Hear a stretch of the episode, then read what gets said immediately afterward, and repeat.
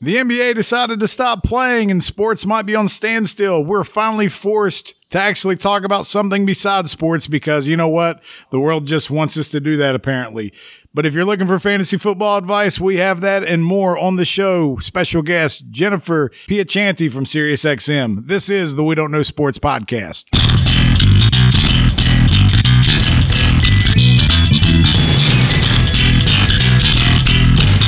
Welcome, welcome, welcome back to the We Don't Know Sports podcast. This is Chad the Mark with Mr. Brown. And Canadian Biggie. who always says something in a funny voice, but we're glad to have everyone here with us. And we had a guest that you're going to hear from here shortly come to us from sunny California. She is a Sirius XM fantasy football guru, so to speak.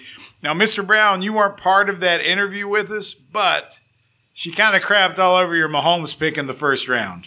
I mean, like I said earlier, everyone wants to crap all over it, but every draft I've been in, he's a first round pick, and it's not it's not even close. Everyone wants to say he's like 25, 26. It ain't happening. If that's the case, where would you have picked him next after me? I mean, I, I clearly wouldn't have picked him. Obviously, you would have. Number eight, right? I think you only picked him because you thought I was going to pick him. No, it was either him or Kamara, and I've been running back every year for the last 20 years. So I'm like, you know what? If Mahomes is healthy, I'm going to ride with him, and I'm going to go all the way to the championship. I did receive glowing endorsement for actually going running back heavy though, and she was really high on my Jacobs pick. I mean that that should say something. She'd be someone worth following after we're done here. You get her info because we've been doing fantasy football for 20 years. We're hardcore into it. Uh, after only giving her three or four picks from our first round, she basically She rained out. board. Yeah. Uh, She's on point. No, she obviously knows her stuff, and that's obvious. But she was obviously being nice to Chad DeMark because he's planning to finish tenth like every other year. She was like gloating about his picks because she was trying to be nice. So, I did not finish tenth last year. what was you? Seven. All right, sorry. Ouch. He's in the consolation bracket every year. Not every year. I was in the playoffs two years ago. When you say I was in the playoffs two years ago, that's the guy who's been relevant once in seven seasons. Oh, shut up. We just let you win. I mean, here, here's the deal. You know what? Whether you let me win or I earn it, I get the money and I'm happy. Here's the deal. Unlike Chad, I've realized that I've won a lot, but it's been early on before money was involved. So now I went with a bold strategy, Cotton. I drafted Mahomes in the seventh pick. Let's So- see if it pays off. Exactly. So, like, instead of saying I'm gonna, I've done this or I've done that, guess what? This year is this year because guess what? I haven't, what I've done in the past isn't working, so I'm changing it up. I have self development needs here, and I'm exercising them, and Chad refuses to do that. No, I am who I am, and I will not change for the likes of you, damn it. Chad's the smartest guy in the room. He knows it. We just need to know Just it. ask me, I'll tell you. Anyway, Heaven forbid he, he starts out 1 and 0 and he starts making videos about everybody. You know it's coming. if there's anything I can do, it's talk crap. I can't, I can't win, but I can at least act like it. We hope you enjoyed the interview. Here's Jennifer from SiriusXM. Listen to what she's got to say. She is 10 times smarter than us. I'm impressed by the depth of knowledge she has. And if you're into fantasy baseball, she's all about that too. But when you find out who her favorite team is, don't hold it against her.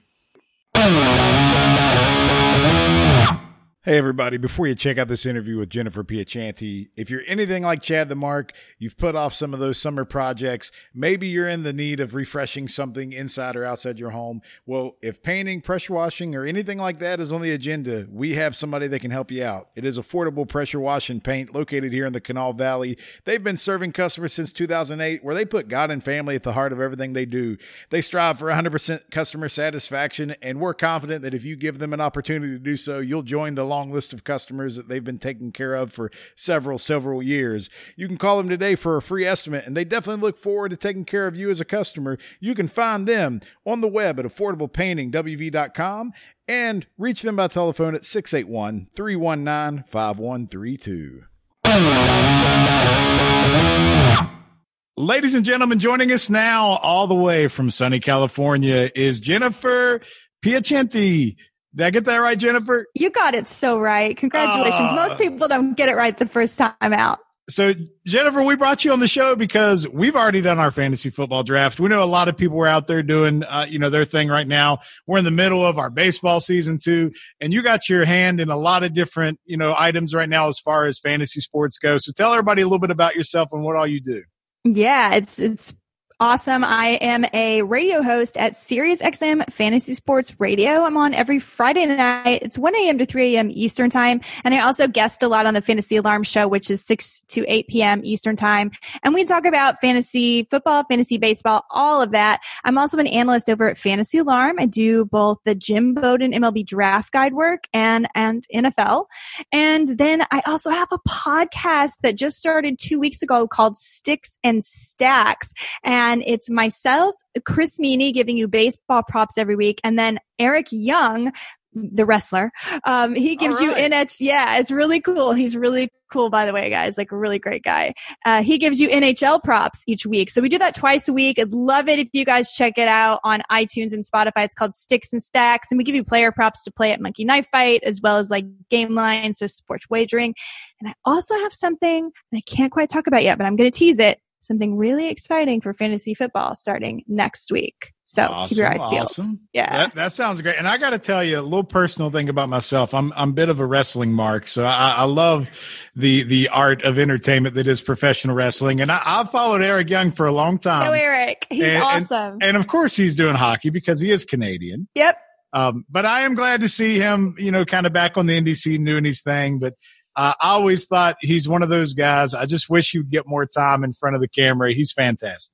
He is fantastic, really good guy, and I'm trying to convince him to get into baseball, but it's it's kind of an uphill battle. uh, well, I, am sure he's got a lot going on, but you know what? You can teach him; it'll be all right. Yeah, I can teach him exactly. So l- let me ask you this. So being in the world of fantasy sports, you know, mm-hmm. this year, at least for us, this has been very difficult as we've tried to plan around our different, you know, fantasy events that we do. We've already had our football draft and I know like we even had somebody in our league who's been in it every year since, you know, 1999 that actually, you know, opted out because of COVID this year. So mm-hmm. like it's even affecting us. So how has it been for someone like you when your job is to try to be that expert that you know and that analysts that we're getting where we see everything that's supposed to happen but now you got training camps that are all screwed up. We see what happened with the baseball season being abridged the way it is. Like how difficult has this made your job? It's been incredibly difficult. Um, you know with baseball even let's just start there. Like how many injuries are we going to see? Forget covid-19 we've already had canceled games and all of that is a mess. And of course our advice there is always you know if players have games to make up and you can pick them up on the waiver wire and add at bats sometimes you can do that. So there's ways around it that you can use strategy but as far as predicting injury that's the hardest thing. And one of the things we did kind of get ahead on is we kind of figured that pitchers that pitch to control and command might have a little trouble because they had such a shortened training camp to ramp up. So those guys, we thought maybe don't value them as high. And now they're starting to lock in, right? Now they're starting to hit their stride. Now you can pick them up, make trades for them. So there's just, just uh, it's just a different set of rules. It's made it really tricky because, I mean, look, Christian Yelich isn't even batting 200. No. Christian Yelich. So, and you know, in a full season, we wouldn't be batting an eye. We'd be like, oh, he's in a little bit of a slump, but you can't slump for 30 games in a 60 game season. That's half the season. So it's really tricky trying to keep people from spike dropping. Now, as far as NFL goes, the one advantage we have is we have a little bit of a roadmap from the baseball season as to what we could expect. So we can start setting up our leagues to plan for extra IR spots, for maybe just extra bench spots and just kind of know that it's possible that you may lose a few guys and don't see it as an indictment as your ability as a fantasy player. And I'm trying to tell myself it's not an indictment on me as a fantasy analyst that the St. Louis Cardinals haven't played very many games. Like you can't control that. So it, I think it's just a little bit about giving yourself a bit of a break, but trying to be as smart as you can. Try to use these things to your advantage in any way you can to try to bring home the championship. Yeah, I'm a little upset today because I have Gerrit Cole starting and they're playing the Braves. And our other host, who is too busy watching the Braves beat the Yankees right now, is dancing in the background. But I, am I'm, I'm playing him this week. He's a Braves fan. I got Gerrit Cole. He's been 20 straight wins, and you know he just he, he did. You have to, but you know Ronald Acuna comes back and like homers, you know, right away, which again makes people feel better because they drafted him early and they've been without him. Um, I actually took the over on the run total on this game. There was a line that the run total was six and a half, and I thought, "Well, you're good now." am I good? What happened? Okay, good. It was like a six to one. Perfect. Yes. Bringing home the big dollars. Listen to Sticks and Stacks. See, I, I'm taking notes here because you know we like to make money, yeah. so that that's important. Yeah, money's good. With with the way we did our baseball draft, you know, we, we have a couple extra slots that uh, are on the, uh, I guess, injured list now because of the COVID thing. So that's helped out mm-hmm. a lot. So when you look at NFL, you know, we're trying to determine what's going to be the best course of action for our season this year. You know, what, what do you think is probably, you know, acceptable as far as, you know, we're in a 12 team league. So like, how, should we do injured spots? We've never done that before. So what I would do and what I like is what my GST league is doing. Um, and that's a league with a lot of other like pros and it's a little, you know, high buy-in is just have nine bench spots. Don't even make an IR. Just give enough bench spots that you just have to deal with injuries, how you deal with them. And then it's not so complicated because you don't have to worry about that sneaky guy that's going to pick up someone just to put them on the IR and kind of, you know, try to circumvent the system because of COVID-19. I would just add a few bench spots and make it and make it like that just for this season. Just expand the rosters for one season mm-hmm. as opposed to like in the Yahoo leagues where there's three, four spots for injured. They have two utility spots. Just yep. we typically do 18 round draft in our league. So you have those, those bench spots as it is, but you could just build in two more. That's kind of how I feel like is the best way to kind of like bridge both worlds, you know? Because because the way we do it, it, it, we're we're traditionalists. We don't do PPR or anything like that, and we redraft every year.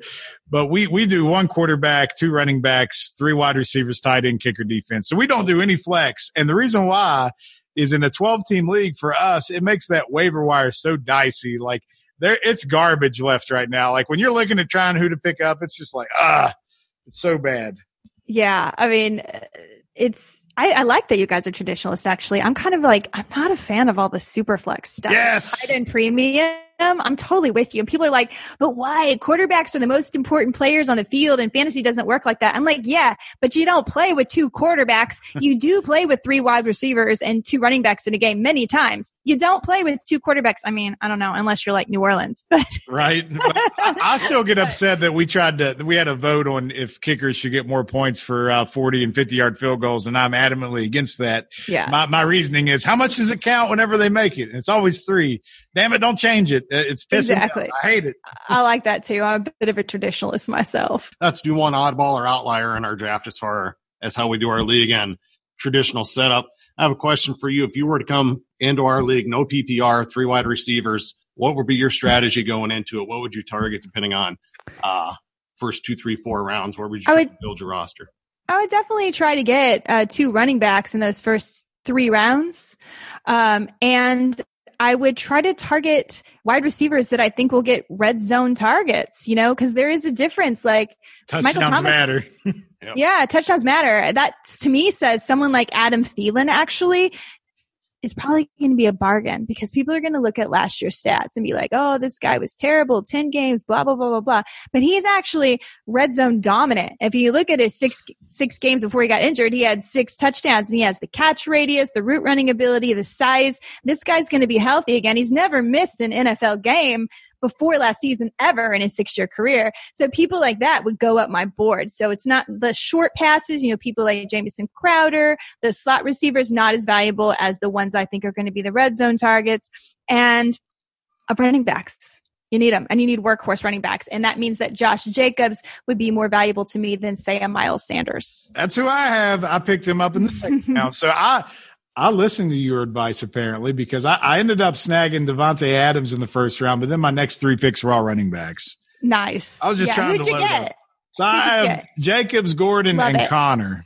Okay, so you have two guys. Uh, Gordon, I think, will be good, and Conner, of course, is an injury risk. However, if you got him in the third round, that's fantastic. I got him in the fourth round. Fourth round. Oh, even better because if he stays healthy, he's a top ten running back.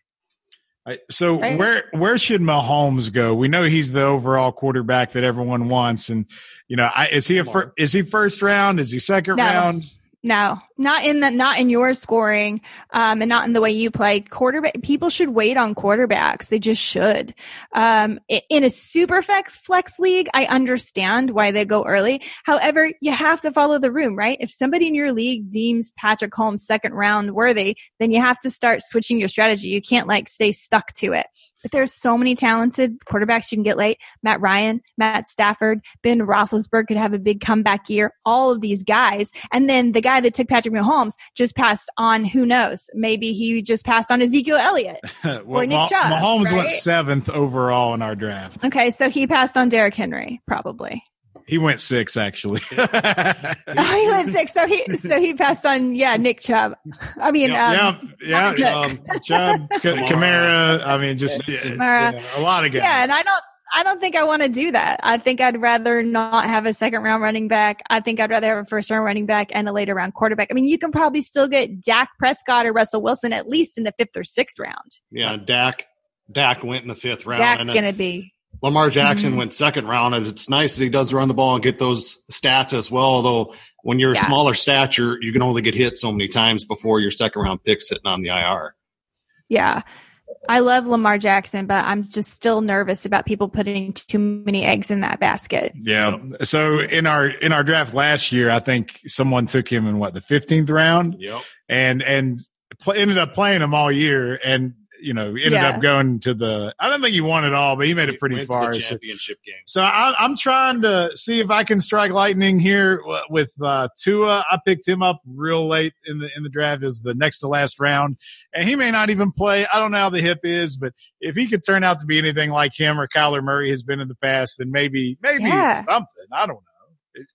Yeah, I mean, I think when you get to the late rounds of your draft, all you do is draft upside. You don't want to draft guys that are like, Right. you know, Frank Gore, you know, maybe he'll have a solid floor. Like you're not going to get any upside from Frank Gore, but you could get a lot of upside from Tua. You could get a lot of upside from, I don't know, Antonio Gibson, maybe, because we don't know what they're doing with the running back situation in Washington. So Right. you just take all those shots late and then that's kind of how you win your league. Cause like you said, Lamar Jackson wasn't going second round last year. Neither was Darren Waller, No. right? he won a lot of people's leagues. Well, speaking of tight ends, and you had talked before about following the room, fantasy projections, who's going to get more red zone targets. As a lifelong Patriots fan and a huge homer, I watched uh, Tom Brady and Rob Gronkowski move down south to Tampa Bay. My question is, Gronk, as they've said, he looks great this year. Looks like he did four or five years ago. For a fantasy projection in that offense where he's going to see single coverage, no off season, Brady, do you think that he's going to be a much better than projected fantasy player this year? Um, I mean, he absolutely could be. I think he's probably going to be around between finish around the eighth best tight end would how I would guess. Um, yeah, I mean, we know he has chemistry with Tom Brady. We know he's his favorite target, and we know that Tom Brady doesn't really like working with rookies or new people. Right. That being said, Yeah. Mike Evans has come out saying, you know, Tom Brady's one of the greatest. He's trying to make me one of the greatest. I believe that there's a lot of joy right now in their clubhouse, and I think they're excited, and I think they have something to fight for. And I think he will be more generous this time around because he's not fighting with Bill Belichick, and he's, you know, they're letting him do what he wants to do. But yeah, I think Gronkowski. He, he could be good, but he could also get injured. So that's the thing with Gronkowski. Well, I, I've already seen where they, they showed him sucking wind down there in camp. He's he's having trouble dealing with the Florida heat all the time. Humidity, yeah. With all the players that are opting out, has that mm-hmm. been an extra challenge for you whenever it comes to trying to prepare for some of these mock drafts or doing actual drafts, or has it been kind of few I and far between?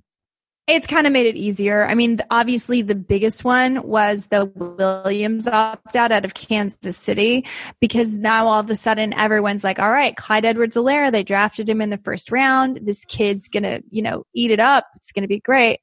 Um, so I think that, and now he's going first round in most fantasy drafts. Yeah, so that he went was actually fourth useful. overall for us. Fourth overall. Fourth. See, to me, that's too high. I agree. think that's a little bit too much helium. Like you're going to draft him ahead of Dalvin Cook and Derrick Henry, the leading rusher for last year. I can't do it. Um, you must be looking at our draft board because round. you're you're hot, you're like giving us the order we drafted. almost. really. That's awesome. Well, the guy that took Hilarious drafted a rookie running back in the first round three years in a row. He went Fournette Cook. So he's the guy that always wants to be higher on him. But I agree. Hilarious there at 10 or 12. You can get Kamara, Chubb, Cook, Henry. Proven commodities. Yes, exactly. Yeah. Yeah, that's what I would do. I would stick with the floor there and not do ceiling early. That's and that's generally like also with Jonathan Taylor. That's another one that Marvin Marlon Mack isn't gone yet. So I see him going a little too early in drafts, in my opinion. That being said, Jonathan Taylor could definitely help you win your league. So it's all just like you get there and you kind of just judge like what's your room doing, how they're feeling. I actually was in a 14 team league uh, draft on Monday, and I had the number one pick. So I took Christian McCaffrey. Right. And then when it, it was PPR, when it came all the way back around to me, I did take Jonathan Taylor there, which is something which, which to be honest, let's, that's also the third round, right? Second and third are the same pick at that point because you're right. on the wheel. But, um, I thought I don't have any shares of him. I think he could be a league winner. I know that the first week of fantasy playoffs, Christian McCaffrey will be on bye. And I think by then, Jonathan Taylor will have taken over the backfield and I think he's going to have a lot of upside. So I'm going to go ahead and take him because there's no way he's making it back to me normally I would say don't take Jonathan Taylor in the second round, but in that instance, so you know, it's all case by case basis. So you, you mentioned the buy game there, you know, and that's something like in the past I've tried to look at not over the past couple years. I'm just like, I don't even care anymore. I'll just pass on the yeah. buys. But the fact that it's in the playoffs, wow, mm-hmm. that would be terrible. Yeah, it's the first week of playoffs. And I, again, it doesn't keep me from drafting Christian McCaffrey. I, he's still my 1.01, especially in PPR. However, on my second pick, since you get those two in a row, I make sure to get the best running back available and a wide receiver or whatever, or Mark Andrews or whoever's there. I don't go two wide receivers because I definitely want to make sure I at least have a pretty good running back for that first week of the playoffs if I need to play, if I don't already have a playoff bye. Because you got to think positive. You probably will have the playoff bye, right? Of course. I mean, that's what I'm, I'm banking on. uh, so, last question around just drafting and how it's been impacting and whatnot. So, without having a preseason, does that change yeah. your approach at all? Does that make it more difficult or more easy? How is that affecting what you're looking at without any preseason games? I mean, it's it just makes me think that there might be more injury and that's about it. As far as preseason games, they don't usually let the veterans play that much anyway, and it, it doesn't really reflect the team they put on the field. So it's it's not messing it up that much. But you know, there's new rules now where a lot of these teams aren't letting reporters say what's going on, so right. we don't know. Like you know, the Packers are releasing nothing from camp. We saw Davante Adams leave last week, um, and we were all worried and he came back, but we have no information because they're not giving it to us. So you're definitely drafting based on historical stats and what you project, not on what you're seeing in preseason games. So I'm trying to avoid the rookies. I just can't. I don't know. right. Oh, rookie wide receivers to me, like they they can't go to. You just can't take them early because they're not going to have the time. You know, running backs, I'm a little more okay with. Like uh, you know, like a Clyde Edwards-Helaire, that's a special situation. Cam Akers now with Darrell Henderson injured, probably going to leave that backfield, so I'm okay with them going a little earlyish. But you know, going out and taking Jerry Jeudy and Henry Ruggs in the third, fourth round, fifth round, no. I mean, I know they're fantastic talents, but and CeeDee Lamb's a fantastic talent, but you got to realize it takes time to develop that chemistry. Yeah. Absolutely. And someone like CeeDee Lamb, you look at the system you go into and the other weapons that are there. You're a rookie. You, you didn't get the off season. So it's going to be a month, five, six weeks into the season before you start developing consistent, consi- yeah, chemistry. He can't be right. your starter. yeah. You're, if right, you've been in a right, pick exactly. that high, it's got to be on a starter. I agree. So how many fantasy football leagues are you in? Too many. if you had to, if you had to guess. I think I'm in only like nine actually, which isn't the worst. I would rather it be mm-hmm. like four. Actually, it might be like 10 or I can see serious. One, two, let me see how many I've done. I've already done three drafts and I have three, four. Oh no, I've already done five drafts and I have at least, yeah, I have nine right now. Are any of those? But it will probably be more leagues. Yeah. Any keeper leagues? Only one. Okay. Only so, one. so is that like the sacred one for you? That's your is that your favorite no, league? It's my first year to do it. It's a dynasty okay. startup okay. league. So we'll see. I mean, for baseball, like I have only one keeper league. And so yeah, that's the one that's you know, but then I have another redraft. Actually, I shouldn't say that it's my favorite.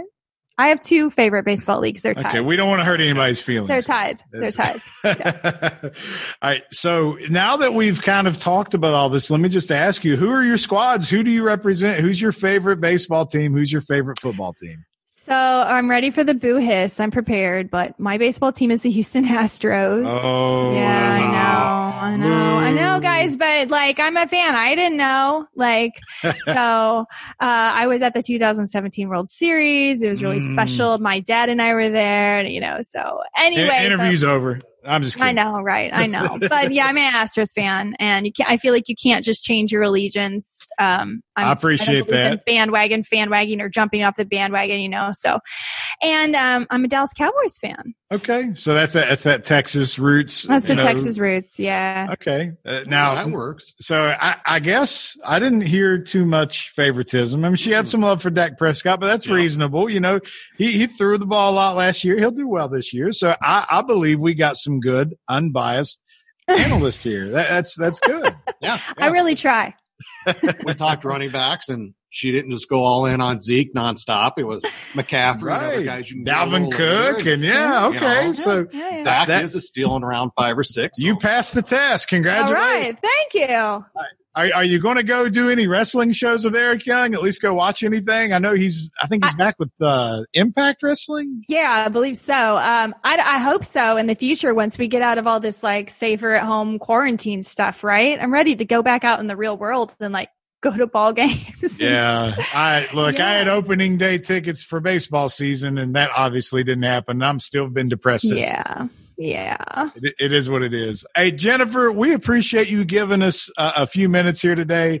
I know we've already done our fantasy football draft, but hopefully for people out there listening, you know, they're going to take some advice and take some tips from you. And if they didn't get enough out of the interview, they can find you at a, a myriad of places. So give Yeah. everybody one more time, where all can they get some tips and advice from you at? Uh, I write and do videos for Fantasy Alarm. That's fantasyalarm.com. You can also listen to me on Sirius XM Fantasy Sports Radio on Friday nights, 1 a.m. to 3 a.m. Eastern time. You can download that from the app and listen on demand because I know that's super late. Uh, and you can also stream online. In addition to that, I have a baseball podcast called Sticks and Stacks comes out every Friday, gives you some good wagers for the weekend. Um, that's on iTunes and Spotify. And guys, you know, you can always follow me on Twitter at Jen Piacenti, J E N P I A C E N T I. I'm always putting out information there and answering questions if people have them as well. Well, there you have it, everybody. Jennifer, thank you so much. And we look forward to hopefully getting you back on the show sometime in the future. Okay. Thanks for having me, guys. So the highlight of the day for me is definitely talking to Jennifer because we got to talk about sports and things that are relative to sports and fantasy and all these different things. But man, it's Wednesday, August 26th, and the world is upside down. Now, I'm going to say, and you guys can agree or disagree with me, we do our best not to make things quote unquote political with the show. Is that fair to say? Uh, we try hard, but at this point in uh, Sports Nation in our world, it's kind of hard not to tie the two together. I know there are things that are screwed up in this world. But now we're facing down the barrel of the gun looking at the NBA has decided they're postponing games. We've seen it in baseball today. And and I understand there was a shooting that happened in Wisconsin that has nothing to do with sports. Yet here it is affecting us. You know, because we're we're look, not experts on social justice. We're not going to tell you what's right or wrong as far as what's happening in America. We're not going to tell you to vote for Biden. We're not going to tell you to vote for Trump because this is a sports podcast. But we have been, our hands have been forced. Like we're at the point now where we have no choice but to talk about this crap because you're taking games away from us in the sake of protest. And my question to you guys is what the hell are they going to accomplish by protesting these games? All it is is we're not getting to watch it. They're obviously not accomplishing anything. I mean, because they're just sitting here, and they the, the, the Bucks didn't come out on the floor, right? Okay. And then the other team was warming up, and then I don't remember who they were playing because it's irrelevant because the Bucks Who? are moving on. Magic. The Magic. Sorry, the Magic were warming up, and they were they left right before tip off. That's fine. But then NBA announced they're canceling or postponing all the games for today. What are we really uh, protesting? Because like now, no one's losing salaries, no one's doing this or that. So just we postponed the games until a further date, and I guess we're just gonna wait and see. So nothing actually happened today because no one lost a game, no one won a game, no one lost a game check. Nothing actually happened today with the NBA. Now, If they really want something to happen, they announce there's going to be an NBA special meeting of the Board of Governors Thursday morning. Maybe they'll make a decision from there to cancel the rest of their season and try to make an effort within their communities. But what they did today is a simple stunt and accomplished nothing. I agree with you 100. percent Like the Bucks are up three to one. You're sitting out today. It should be three to two. Magic won the game, and then we're going to see what happens from here on out because that's a true forfeit, right? It ain't, it ain't like That's what it should be. That's the reason that the games became postponed was because the team accepting the forfeit, in this case the Magic, would not accept the forfeit. So neither team actually lost or won anything. And where's Adam Silver in all this? Have you heard a public statement from Adam Silver? I, I can't say I've seen one, but so really what we're saying is this is virtue signaling because you didn't really sacrifice anything professionally. You didn't take a pay cut. You didn't lose a game. Out on the front lines. Not, not- so look, I get it. I, if you're upset about what happened, I 100% understand that. My point is though, what is this accomplishing? It hasn't done jack shit. Like I don't I don't understand. Like I get that you're upset and, and that's fine. If you want to cancel the whole NBA season, that's fine. But what does that change? Like I need someone to come out and tell me what you want to specifically see changed other than you don't want people to be racist. Like I get that. We don't want people to be racist. But like if we cancel our podcast, that isn't going to change it. The shooting that happened in Milwaukee, here's the thing. The Bucks were the first team to forfeit, led by Giannis.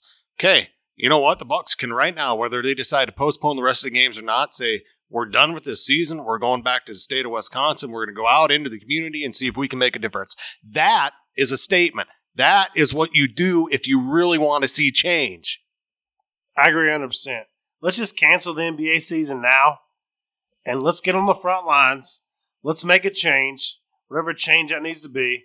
And let and we'll start at the NBA again in November, December, whenever we think we need to start it. But get get out there. Let's do it. The NBA season needs to be canceled, and let's just go from there. Dude, Dame Lillard's one of the most outspoken players in the league, and he's one of the guys I love because he he gets real with you about how basketball isn't really a job; it's more of a lifestyle. And there's a guy out there who cleans a gym that really has the hard life. What's going on in Portland?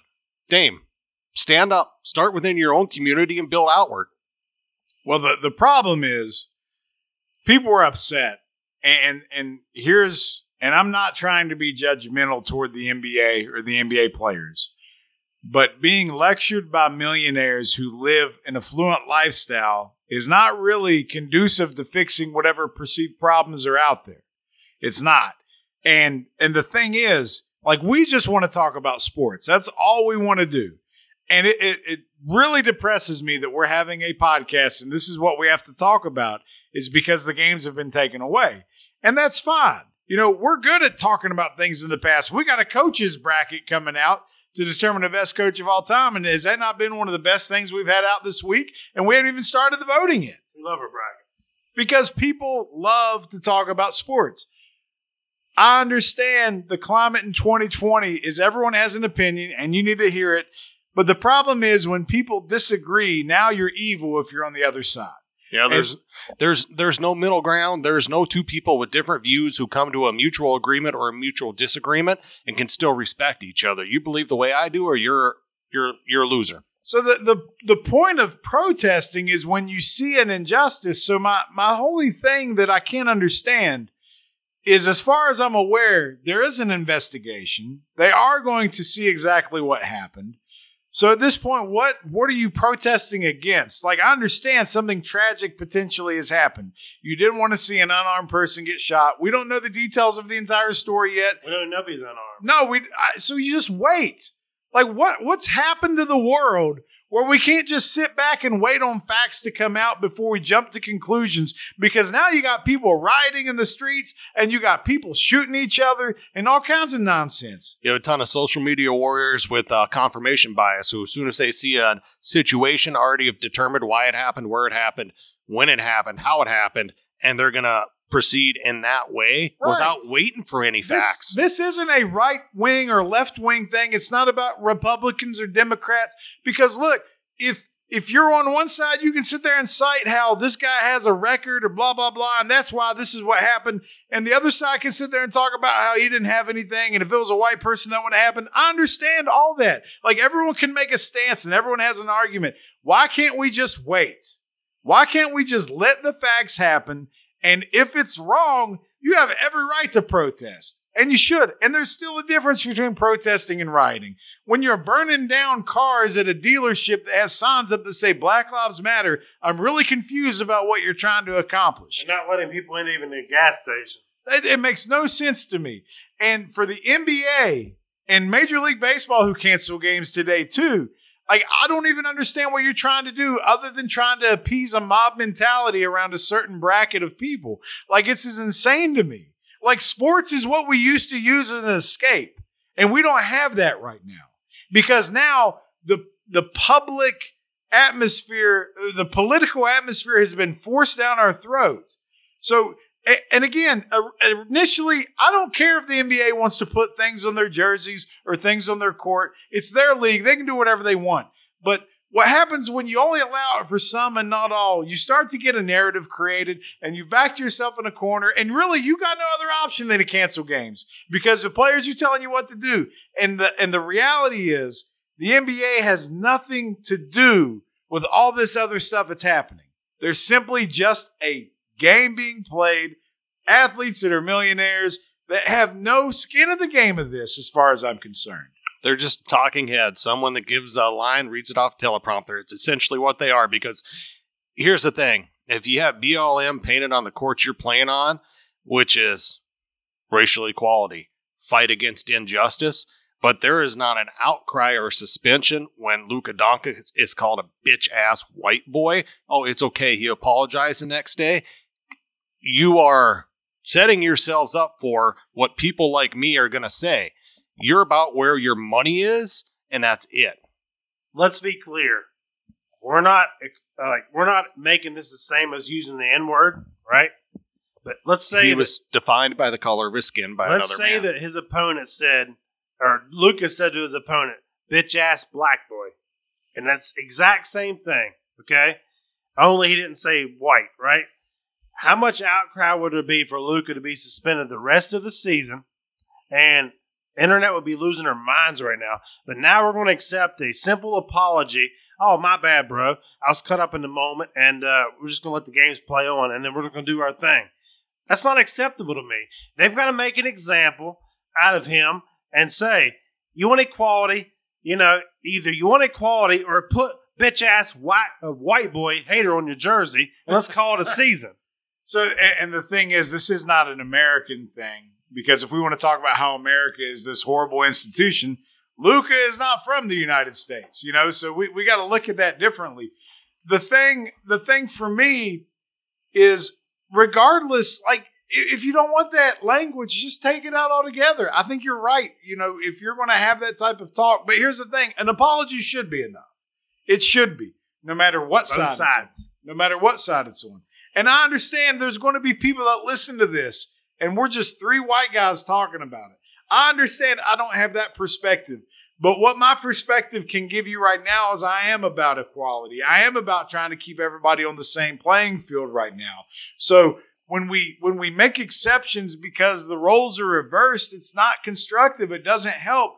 And like I don't I don't want to be called a bitch ass white boy, and I'm never going to call anybody else that either. I don't understand why this has become the narrative though for sports. Why we can't just talk about the game? Why is it every time we turn on ESPN, the first thing they want to talk about, and every time that we have a player in a post game press conference, the questions aren't about the game. It's going to be about whatever happened, you know, in in Kenosha, Wisconsin. Why is that where we're at? Why are these the experts? Uh, because it's just like with the Hollywood elites, they are people who have a platform, so their opinion somehow means more, even though more times than not, they're uneducated on what they're discussing. And I'm going to tell you straight up if an investigation concludes that some bad stuff happened and these police acted in a bad way and not just going off of a 10 second video, and you know, it's funny, every time a day passes, more video comes out, more information.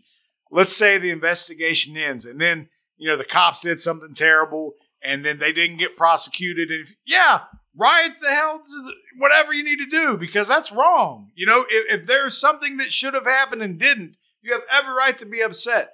But this whole thing about jumping the gun and let's go ahead and make these statements now, like, what are you even protesting against? Like, it's not the same thing to me. And you're creating a narrative that drives the point home that all you care about is putting out this this effort that you're against anything that I, I don't even know how to say it. I, I'm just I'm beyond frustrated because we're at a point now where we're knee jerk reactions. We're trying to do everything based off of the first amount of evidence that comes in. We don't know how to have patience. We don't know how to wait. And everybody who disagrees with the other side is a villain. It doesn't matter what side of the argument you're on here. when you instantly jump to it's okay, like we just said, bitch ass white boy, I go to what Terry Crews said. He said he'd die on this hill.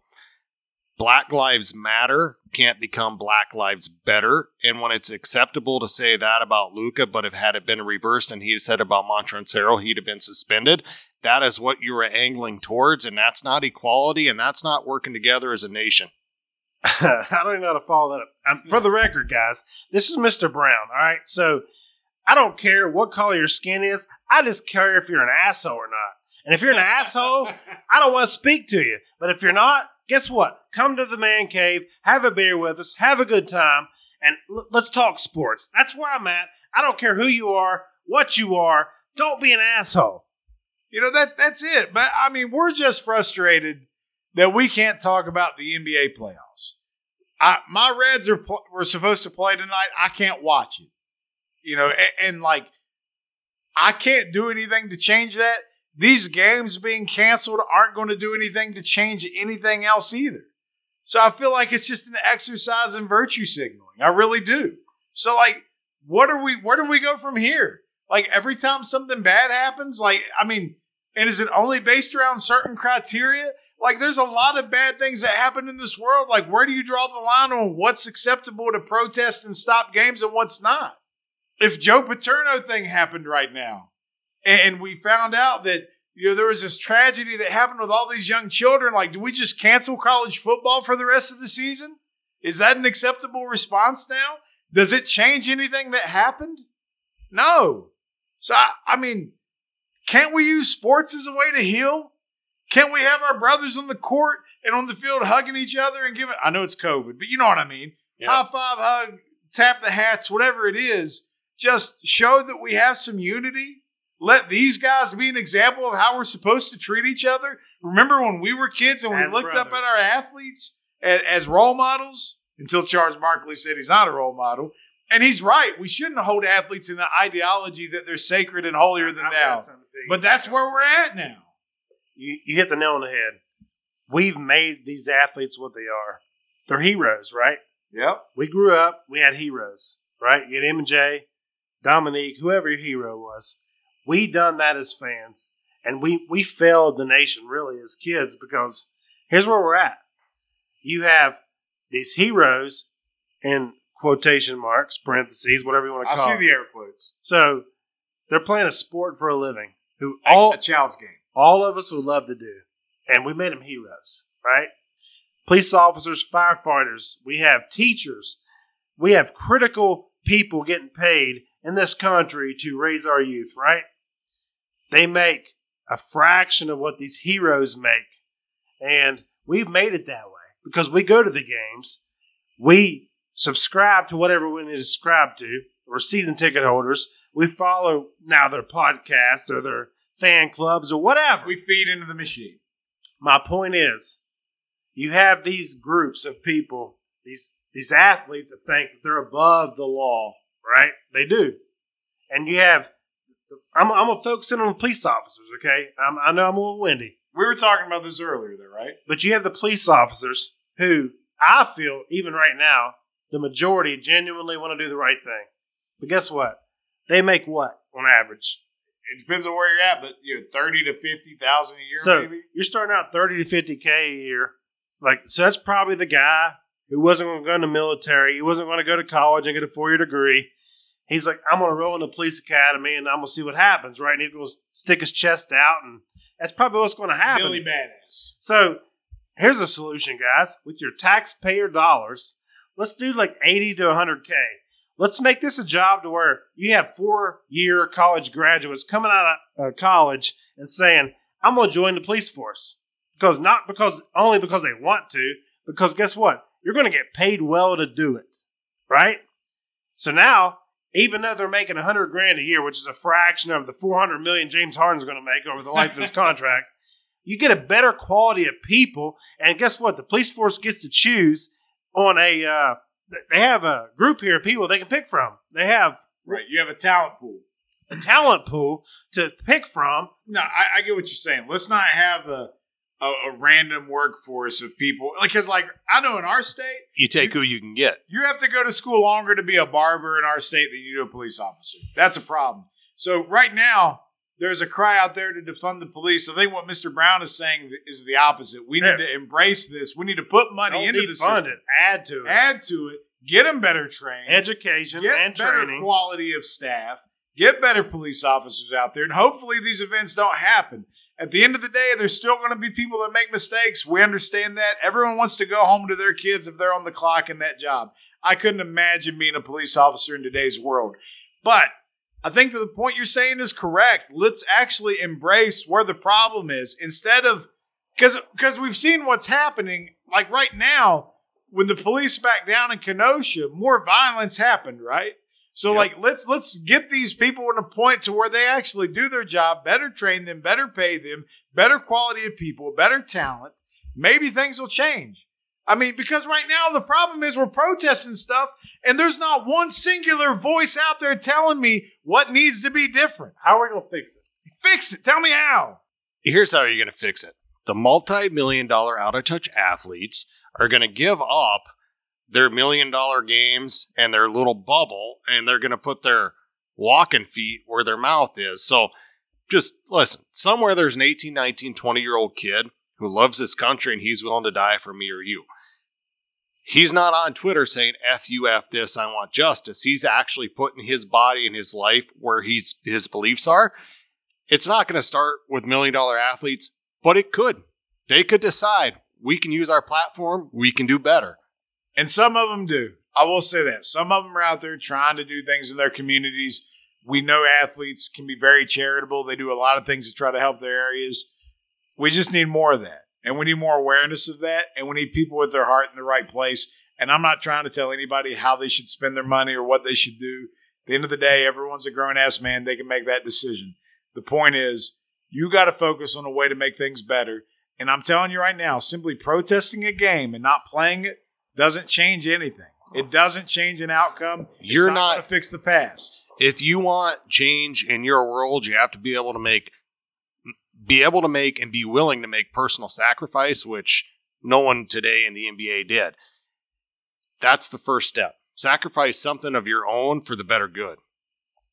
And I'll say this: if anybody out there is listening, and if we're wrong in any of this, or if there's something we don't understand, we, ask you to come on our show and talk to us. You know, help us understand. Come on the show. like, tell us where we're and we'll missing talk something. about it. like we're not argumentative. We're open to ideas. We're just sitting here telling you our perspective of the events that transpired this week, and all we're looking at is saying, how is this helping? Is it doing anything? All it's doing, I think, is alienating people and creating a bigger divide because we're so far apart from coming together on a common solution. Because right now it's easier to talk about a problem than it is a solution. And right now we need to be focused on solutions. I'm not going to tell you I have them, but I'd love to hear somebody that does. I am I am upset that this is where we're at in a sports podcast we have been doing for 2 years. We had a great time earlier talking about fantasy sports. And I wish we could talk about Mr. Brown, you're watching your Braves play right now. They they're playing the Yankees in a doubleheader, right? Correction. We just won a doubleheader. Yeah, well, you won the, the oh, it's a oh right. uh, See, that was great timing, impeccable timing from Chad the Mark to Mr. Brown. Hey, so I had Melancon get a save, and Chad the Mark's Gerrit Cole take the L in the number one. I one. am playing you in fantasy Yeah, this week, and I was feeling good. I got Gerrit Cole in the Yeah. mound today. Let me check the update here after I got that save. oh, wait a minute. Let's see. All right, don't lose sight here. Keep talking. It's You're uh, great at it- it. it's six to two. You're beating me six to two. They haven't updated yet. Yeah, they have. I just scrolled it. I got lectured for 20 minutes before the show started about how the fantasy baseball season. I'm lucky to be in because it's only 60 games and not 162 games. Anyone who's ever did it would agree because it's a grind, and this year it's it's, it's a sprint, and these guys are grateful to be even anywhere near me within 20 games. You're- I'm telling you right now. You're the excellence emulates from your pores. No, I'll tell you right now. I will challenge anybody to get in our baseball league next year, and they're not going to win because I've done that for the last 20 years. So come on. Biggie, What do you say? are you going to win this week? What do you say? Oh yeah. You're you're playing somebody don't even check their lineup. I'm still going to win. Mr. Brown just mic dropped us. I think he just said what he had to say about fantasy baseball, and he's like, "I'm out." But Ne- ne- next week, when you guys split 5 5 and I'm sitting in first, we'll talk. Ladies and gentlemen, we hope next week we'll get back to actual sports and we'll be able to enjoy a little bit of that. Regardless, if you listen to the show, Peanut butter. hey, let us know what you think. Tell us where we're wrong. Tell us where we're right. Try to educate. Try to share. Like, do whatever. Come on the show. We invite you. The olive branch is extended. We have an opportunity to help each other understand. That's all we're saying. So help us. And maybe we can help you. Who knows? We'll see how it goes. This has been the We Don't Know Sports podcast.